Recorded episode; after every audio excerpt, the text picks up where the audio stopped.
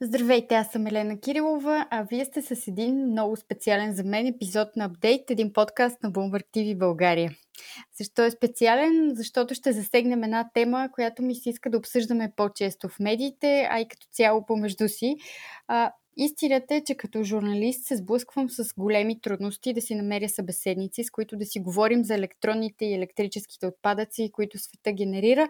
Малко известно е какво точно се случва с старите ни смартфони, лаптопи, камери и други джаджи и какво точно стои за тях. Именно тези теми ще нищим в този вече 13 епизод на Апдейт.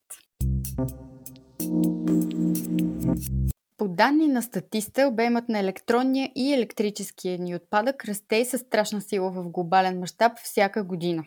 Само за 2019 става дума за между 53 и 54 милиона метрични тона. По-страшното е, че само за 5 години има ръст от 44 милиона и 400 хиляди метрични тона. Не искам да съм човека с лъжите новини, но от всичко това само 17,4% от въпросните отпадъци са събрани и рециклирани правилно, поне на документи. Да, тази статистика не е никак надеждаваща, ако говорим за бъдещето на Земята и какво оставяме на поколенията зад нас. За тези сухи данни обаче стоят купища проблеми, злоупотреби и практики, които изобщо не трябва да съществуват.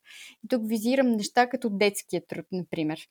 За това ще си говорим за веригите на доставки в света на електрониката, кои метали попадат в тях, кой ще се занимава с един изключително къртовски труд по добив на метали за нашите смартфони и още куп любопитни и адски важни теми след секунди. Нелеката задача да ни сподели всички тези важни неща има Борислава Йорданова от Сдружение за земята. В несигурни времена като днешните е важно да имаш верен партньор. И в най-критичните моменти ние сме заедно, защото знаем, че трудностите идват без предупреждение. Изберете автокаско от Армеец. Лидер в застрахователните услуги повече от 20 години. Застрахователно акционерно дружество Армеец е винаги с вас. Здравей, Бори! Много благодаря, че се съгласи да поговорим по тази толкова важна тема за електронните и електрическите отпадъци и изобщо за страшно много неща, които не знаем за тях. Привет! Благодаря за поканата. Би ли се представила с няколко думи за нашите слушатели, които не знаят с какво точно се занимаваш? Аз съм координатор на кампании в Екологично сдружение за земята, като там се занимавам с няколко различни проекта, свързани с опазването на околната среда и различни социални каузи. Докато се подготвях за нашата тема днес, четох една много интересна статия от китайска медия, чието име не мога да назова сега, но статията се казваше Съкровището скрито в джаджите ни. Би ли обяснила кое точно е съкровището в един смартфон, да речем? Ами, съкровището, това богатство са ресурсите или ценните метали, които са вложени във всеки електронен продукт. Всичко започва от мината, където последните се добиват и там започва и ефекта върху околната среда и местните общности съкровище, защото всичко това идва на, както на цена за, за нас хората, за природата, така и на економическа цена. Тоест има има ефект върху работниците, има ефекти върху да, самия добив и количествата, които флуктуират а, постоянно. А това ли прави металите всъщност толкова ценни? Факта, че са ни нужни много ресурси да ги извличаме, например, и факта, че хората плащат една наистина сериозна цена, за да ги добият. Ами, това, което ги прави ценни са влиянията, които всъщност имат самите процеси в веригата на, на доставки на тези а, суровини. И след това в какви продукти ги влагаме, защото цикъла или самата верига е прекалено дълга и може да се каже до голяма степен ни е неизвестна как, как са навързани звената в нея, защото много често ние не можем да обвържем добива на определен материал, на определен метал с един конкретен телефон или един конкретен фотоапарат или лаптоп. Тоест тези, тези връзки наистина се губят в глобалната търговия и обмена. А от кои части на света най-често се добиват тези ценни метали, които се ползват в нашите устройства? А, най-често сме да кажа, че се добиват от глобалния юг, но можем да, да имаме и пресен пример а, от България. Може би сте чули за, а, за разрешителното за проучване, което канадска компания наскоро получи, да търси ценни метали в Средна Сърнена гора. Имаме и няколко мини други в България. Знаете за случая в Трънско, където местните отхвърлиха отхвърлиха такива надежди на, на канадска корпорация. И всъщност целият процес е обвързан с много съпротива от местните, защото често знаем, че самата минна дейност е съпроводена с, с страхотни влияния върху околната среда, върху поминъка. Тя самата е много водоемка. Самите питейни води се, се замърсяват, да не говорим, че протича експлоатация на труд. Почвата става стерилна. Въобще всякакви такива неща, за които местните общности са много наясно, понеже този сценарий се играе по целия свят пред дълго време. И отделно много често самите мини биват отваряни без а, така нареченото свободно, предварително и информирано съгласие от местните общности. Т.е. дава им се път те да се случат само с а, един такъв обещан от страна на мината капацитет, технически и финансов, докато на заден план остава интереса на хората. Да, това исках да те попитам. Какъв е ефекта върху местните общности, защото много често се говори и за развиващи се страни, в които всичко това се случва. Т.е. там имаме много често и купища економически проблеми, но говорим и за едни местни общности, които често са по-откъснати от големите градове и така нататък. Какъв е ефекта върху тях? Ефекта, както казах, е както економически, както социален, така и а, екологичен. Пак ще взема примера за Сърне на Средна гора, за да, за да можем да си представим ефекта. Това е един район, който е богат на подземни минерални води. Знаете, че там в Павел Банско е един от минералните центрове на България. Също става въпроси за Розовата долина, един от историческите поминъци в района. Тоест всички тези блага биха били компрометирани, ако една потенциална мина заработи. Виждаме в други места в България, че има стари минни замърсявания, а и не стари. Текущо се замърсяват реки, от които се, се добива питейна вода за за градове и села и всъщност тези проблеми трябва, трябва да се адресират. Нещо, което в земята повдигнахме като тема е належащата преработка на българската стратегия за минната индустрия, понеже тя е разписана преди, преди няколко години, 2013, но тогава насам доста, доста неща са се случили. Самата стратегия определя България като минна държава. Това е една от основните промишлености – но всъщност на европейско ниво пък нещата са доста динамични. Виждаме как всяка година има все повече и повече инвестиции в кръговата економика. Тоест трябва да, трябва да се вземе и това предвид и да се интегрира в националното ни законодателство, за да има повече здравен и екологичен контрол. Кога евентуално очаквате да се случи това? Ами ние сега наскоро пратихме нашето становище. Доколкото знам, няма, няма такъв течащ процес в момента. Просто го виждаме като нещо необходимо, за да, за да се повишат стандартите. Всъщност, да, моето, моето мнение е, че няма такова нещо като устойчив добив, но пък това не значи, че трябва да си останем с старите практики по-скоро да повишим стандартите, доколкото, докато в един момент спрем да си служим с тези ценни метали, с, с цел самото производство да, да намали. Те пак, когато говорим за, за електронните продукти, с глобален мащаб се произвеждат едни невъобразимо огромни количества а, електроники. В същото време те не са равно, а, наравно разпределени по света, т.е. не всеки има достъп до тях и по този начин се създава едно дигитално разделение, т.е. не всеки може да се ползва от благините на технологиите. А във връзка с мините си спомням, че преди около 4-5 години, мисля, беше, имаше информация, че въоръжени мъже охраняват а, едни мини в Конго, при това точно мини за добив на метали за електроника. Има ли още такива случаи по света? Имаш ли информация дали нещата продължават да се случват толкова насилствено?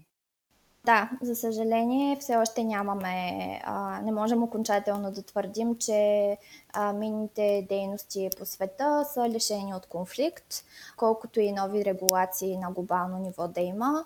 Много, много от тях всъщност не подлежат на контрол и са в ръцете на, на самите държави. Мога да ви дам за пример Филипините. Там имахме две гостенки, които ни разказаха тяхната история. Те се опитват да в селски, по-скоро в самите джунгли на Филипините, се опитват да създадат альтернативна заетост за корените населения посредством образование на тема устойчиво земеделие, туризъм, продоволствие и така нататък. Но това се вижда като альтернативно, казвам, на минната дейност. Това се вижда естествено като заплаха както на корпоративните мини, така и на самата филипинска държава. Там в момента протича военен режим. Много често тези училища са нападани, за съжаление има и жертви, а самите преподаватели са обвинени в, в тероризъм, което нали, няма как да го приемем след като просто а, преподават устойчиви земеделски практики. И да, такива шокиращи истории има. Сега в момента по време на пандемията, понеже много от работниците, а, нали, мините, не само мините, но и производствените предприятия са места, на които те, те, те самите се превръщат в огнища на заразата заради близкото съжителство на работниците.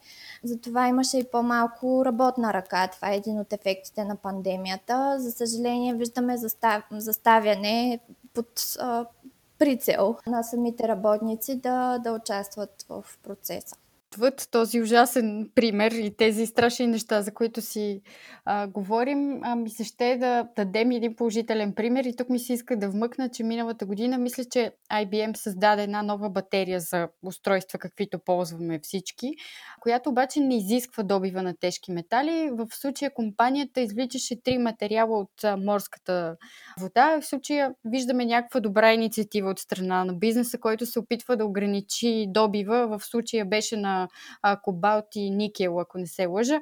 Така че наистина виждаме и положителни примери. Въпросът е те да стават все повече. За мен друго много интересно е, че голяма част от производството на устройства се случва в Азия. И ако добива е на юг, това означава, че всички тези метали трябва да се транспортират. При това минават един доста дълъг път. Според теб, доколко е безопасно това транспортиране за околната среда, изобщо преместването на тонове различни метали по този начин? Да, първо да кажа много интересен пример от IBM. Аз не бях чувала за, за това, ще го проверя.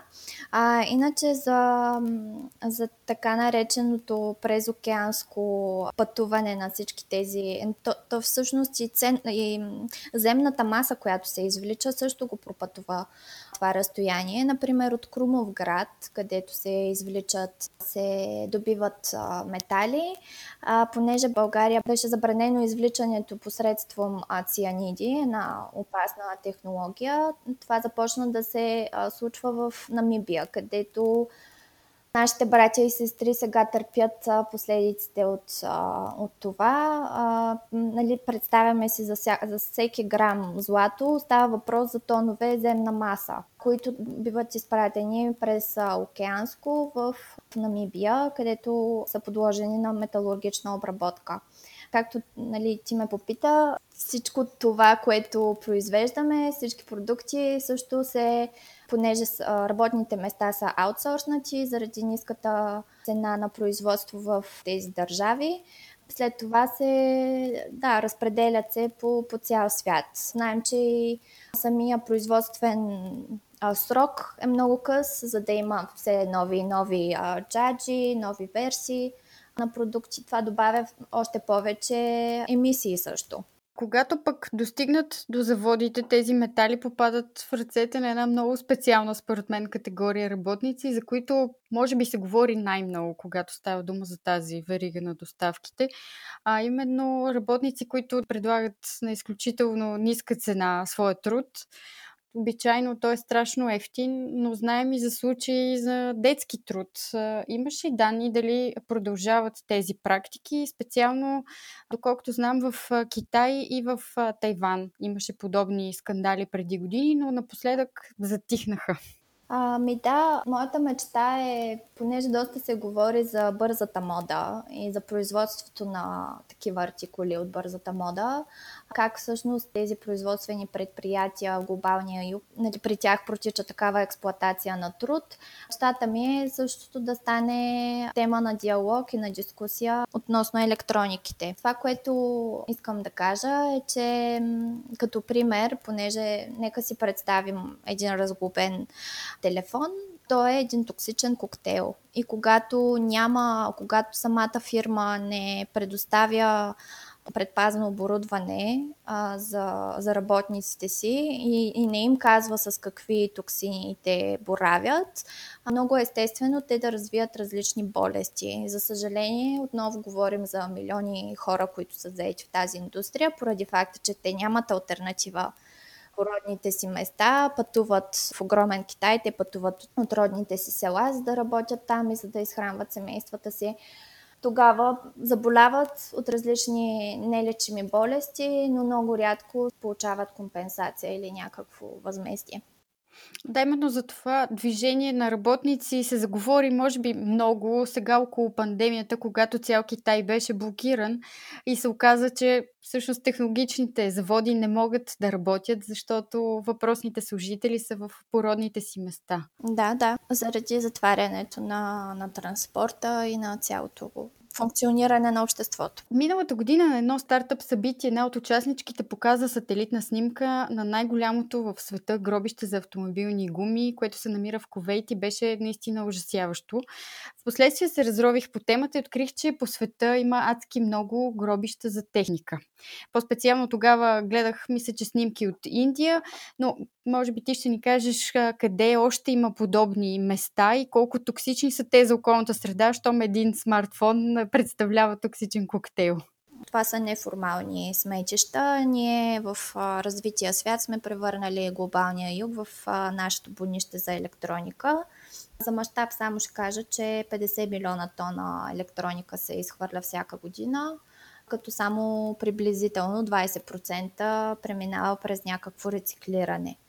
Да, сметищата, ние сме споделяли материали на страницата на За земята, потичат всички, всички прекрасни вещества, които са вътре в почвата, компрометират ново поминъка на местните. Ние говорим за сметища, които не са просто до някое село, те са с мащабите на малка държава. Това е основния, основното доходоносна дейност на, на много жители там, които отново нямат альтернатива за, за доходи. А какво правят правителствата по въпроса, тъй като става дума за наистина някакъв огромен обем от отпадъци? Правителствата преди в 90 и някоя година, не съм сигурна, подписа Базелската конвенция, която всъщност целта е да забрани на всяка една държава да изнася опасни отпадъци за други места по света. Но само тази година вече бяха събрани, беше събран необходимия брой ратифицирания от държави и вече тя влезна в сила, като те първа ще видим какви ще са ефектите, но знаем, че например Китай отказва вече да внася отпадъци от други части на света, Имаше други държави от Юго-Источна Азия, които отказват. Така че, да, ако не се справим народна земя с проблема, няма как да очакваме нещо да се разреши по цялата верига на доставки. Добре, защо след като цялата тази стара техника от нея могат да се извлекат толкова ценни метали, това не се прави? Ами, много интересен въпрос. Обаче, бих искала аз да кажа, че рециклирането или това извличане на ценни метали, то има своите предимства но то не е само по себе си окончателното решение, което търсим. За сведение, 30% от вложените материали са изгубени при, при рециклиране, защото много от металите просто са слепени по такъв начин, че те не могат да бъдат преработени, отново да са си самостоятелни. За мен альтернативата е много ясна и тя е да спрем да произвеждаме такива ненужни количества електроники, а когато ги създаваме, да са с удължен начин на живот. Пак една цифра ще хвърля. Ако удължим с една година живота на един телефон, можем все едно махаме от пътя 2 милиона коли. И другото нещо е, че в, в иерархията на кръговата економика, предполагам, че и слушателите са запознати с нея, поправката и преизползването са на по-горен а, етап от рециклирането. Тоест, той идва само след като вече не е възможна поправка или преизползване. Да речем, че аз си купя телефон, а, развали се, ще, се опитам да го поправя, когато вече не ми изпълнява функциите, от които имам нужда. Примерно ще го дам на някой приятел а, за да го ползва. Но нали, най-важното е все пак да, да сме откровени, да видим, че цялата система, цялата индустрия функционира на ценности като, като суетата като това да сме нали, с последния писък на модата, дори с нали, очността, това да се концентрират все повече ресурси и капитал в, в много малко се, докато както виждаме местните общности или работниците имат много малък leverage или им се дава много малко възможност да, да изразят позицията си. И всъщност, да, за мен, за мен това е очевидната альтернатива, да се стремим да произвеждаме по-малко, т.е. толкова колкото ни е нужно. След това да, да създадем такава инфраструктура за, за поправка на продуктите, че те да имат много по-дълъг живот, който не е 12 или 18 месеца. И интересното тук е, че това е едно движение, което вече набира сила в глобален мащаб. Мисля, че то започна от Штатите а, казва се right to repair или правото на поправка, което което трябва да, се, да, да ни се полага на нас потребителите, както се полага, например, на потребителите на коли, да имат право да си сменят сами гумата, да не ги преследва, да речем, компанията Toyota за това, че са сменили сами гумите, както е случая с поправката на, на телефон. Ако, примерно, занесеш телефона си при такъв независим поправчик, много е възможно да го осъдят за, за, за фалшифициране.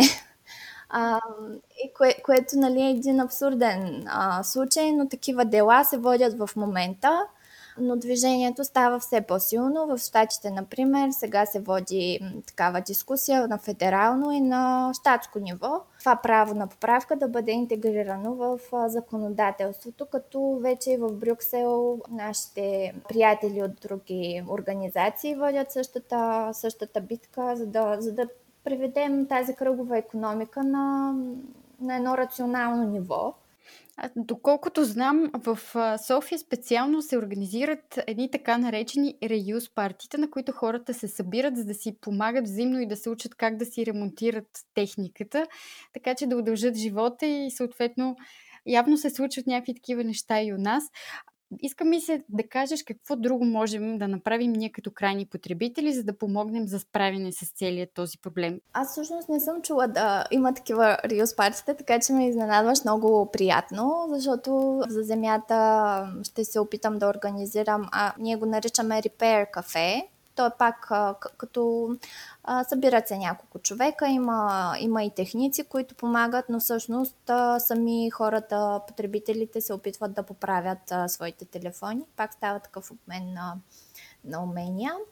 Нещо друго, което можем да направим, казуса с Сърнена Средна гора. Хората могат да се подпишат в петицията, която тече в момента. Има инициативен комитет, който учреди такава национална гражданска инициатива и колкото повече няма прак на подписите, но колкото повече се съберат, толкова по-добре, като основното искане е да бъде отменено това разрешение за проучване за метали в района и да бъде наложен мораториум всеки може да го намери в Google търсачката. Нещо друго е, когато имаме възможност да, да се стремим да си купуваме по не би го нарекла по-висок клас, но по-устойчива технология, която, например, телефон, на който може да му се смени батерията. Защото по този начин сменяме батерията на всяка, да речем, мисля, че на година и половина вече се изтощава и трябва да се сменим, вместо да сменим цялото устройство. Ако имаме възможност да вложим пари, а, има и марки, които са разпознати като едни от най-устойчивите. При тях е малко по-скъпо, но за тях знаем, че веригата на доставки е много по- справедлива. По този начин подкрепяме такива компании, да не оставаме безразлични, да говорим за тези неща. Още не е много на мода да се обсъжда това, но както видяхме има своите ефекти върху околната среда и върху нас самите. Аз вярвам, че, че контрола трябва да е в ръцете на хората, да имат право да се произнесат против и да не се разрушават самата тъкан на обществото, когато има мини, когато сме работници в такива производствени предприятия, да, да говорим за нещата. Има организации, които се занимават с мониторинг. Такива компании също, също е много важно да се споделя техния опит. Ако говорим за бизнес, ето ще дам пример с с нашата редакция, в която ние сме много хора, използващи компютри. В този смисъл ние сме един много стандартен пример на хора, които наистина работят с електроника.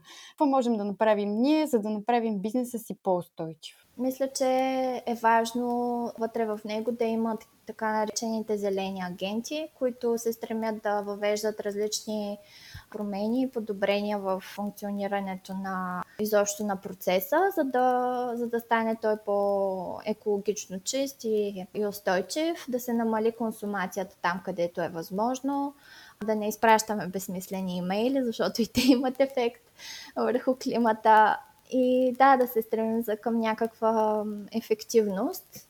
Мисля, че когато вече наистина устройствата са дошли на края на своя живот, да ги предадем някъде за рециклиране, още по-добре за поправка, ако това е възможно. Такива възможности вече съществуват и в България. Ако наистина това движение за право на поправка успее, това би означавало и много нови работни места, понеже за тях би било много трудно да бъдат аутсорснати, т.е. те ще са тук на местно ниво или навсякъде по света на местно ниво и както казах, още едно от предимствата би било това дигитално раз, разделение върху достъпа до low-cost технологии ще бъде поправено по някакъв начин. Свързвайте се с екологични организации, които са компетентни, биха могли да помогнат с някакво консултиране. И така. Мисля, че това е прекрасен финал на нашия разговор. Много ти благодаря за интервюто. И аз благодаря. За финал искам да кажа, че ми се ще да мислим повече за последиците от всичко, което си купуваме, доста често, смело и безразсъдно. И не говори само за новите ни джаджи, по принцип. Мой гост тази седмица беше Бори Йорданова от За земята. Аз ви напомням, че телевизионният формат на апдейт се завръща този уикенд и там ще си говорим за зелени идеи и по-точно в неделя ще засегнем темата за електромобилите, така че не пропускайте да ни гледате. А иначе това беше 13-ти нефатален епизод на Update Podcast. Слушайте ни в големите подкаст платформи. Разбира се, присъстваме в InvestorBG и BloombergTV.bg, където се чувстваме като у дома си. Чао от мен и до следващ епизод. thank you